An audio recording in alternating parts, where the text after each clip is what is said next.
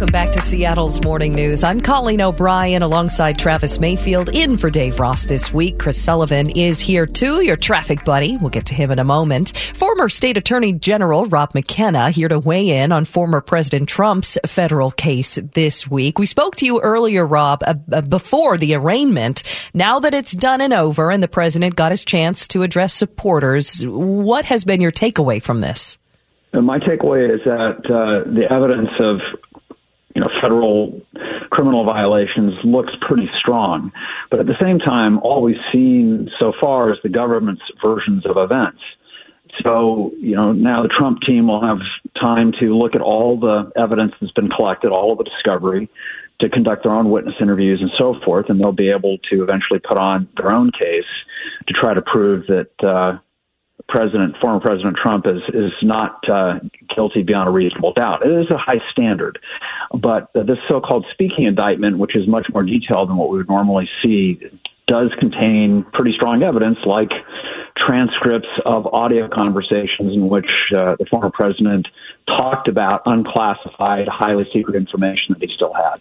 Right. And and we have a number of ways our listeners ask questions and comments throughout the week. And and the one we still get when we talk about this case against the former president is President Biden had documents, former Vice President Pence had documents. What about Hillary Clinton? Can you explain once again how those cases are different from the current one against uh, Donald Trump? Yes, yeah, so let's take each of those in turn.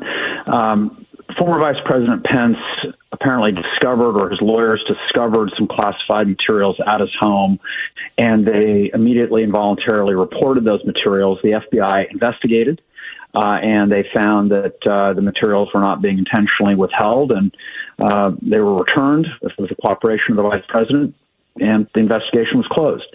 The investigation of uh, President Biden uh, involving records dating back to his years as vice president is still ongoing. There's been a special counsel appointed.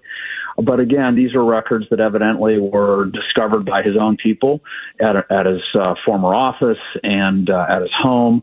They voluntarily reported them, uh, which triggered the investigation and the appointment of the special counsel. So we're seeing apparently full cooperation and no intention to withhold the documents. Hillary Clinton uh, is a different story, and uh, it's a little more complicated, so bear with me. But the long and the short of it is she for some reason decided it was a good idea to set up a private server in her home that she then used for tens of thousands of work related emails.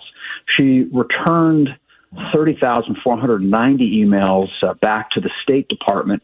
More than 2,000 of those emails contained classified information, including at least 110 emails that contained classified information at the time they were sent or received.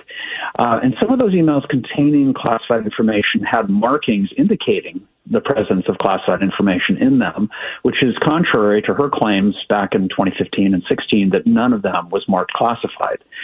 Now, the reason that the FBI didn't bring charges against uh, Secretary Clinton under the Espionage Act, as the Department of Justice has done with former President Trump, uh, is that they concluded that there was no uh, criminal intent. There was no systematic mishandling of uh, the uh, of the records that, that they could prove in a court of law, and frankly, I think also they didn't find obstruction of justice. Uh, you know, she she did cooperate with the investigation. The records were returned, and so forth. And I think another somewhat unspoken distinction between the Clinton situation and the situation with President Trump is the nature of the classified materials. No one accused Hillary Clinton of having emails with nuclear secrets in them or uh, classified information that would compromise national security, like plans to attack Iran or the vulnerability of America and its allies to an attack. So there was classified material, but uh, apparently not material at the level that we're seeing in the Trump case. So, you know, frankly, uh, one of the reasons that there's confusion about this is that it, you know, it appears that she may have violated the Espionage Act, 18 USC 793F, which says that anyone authorized to handle secrets who, through quote gross negligence, permits those secrets to be removed from its proper place of custody can be fined or imprisoned for up to 10 years.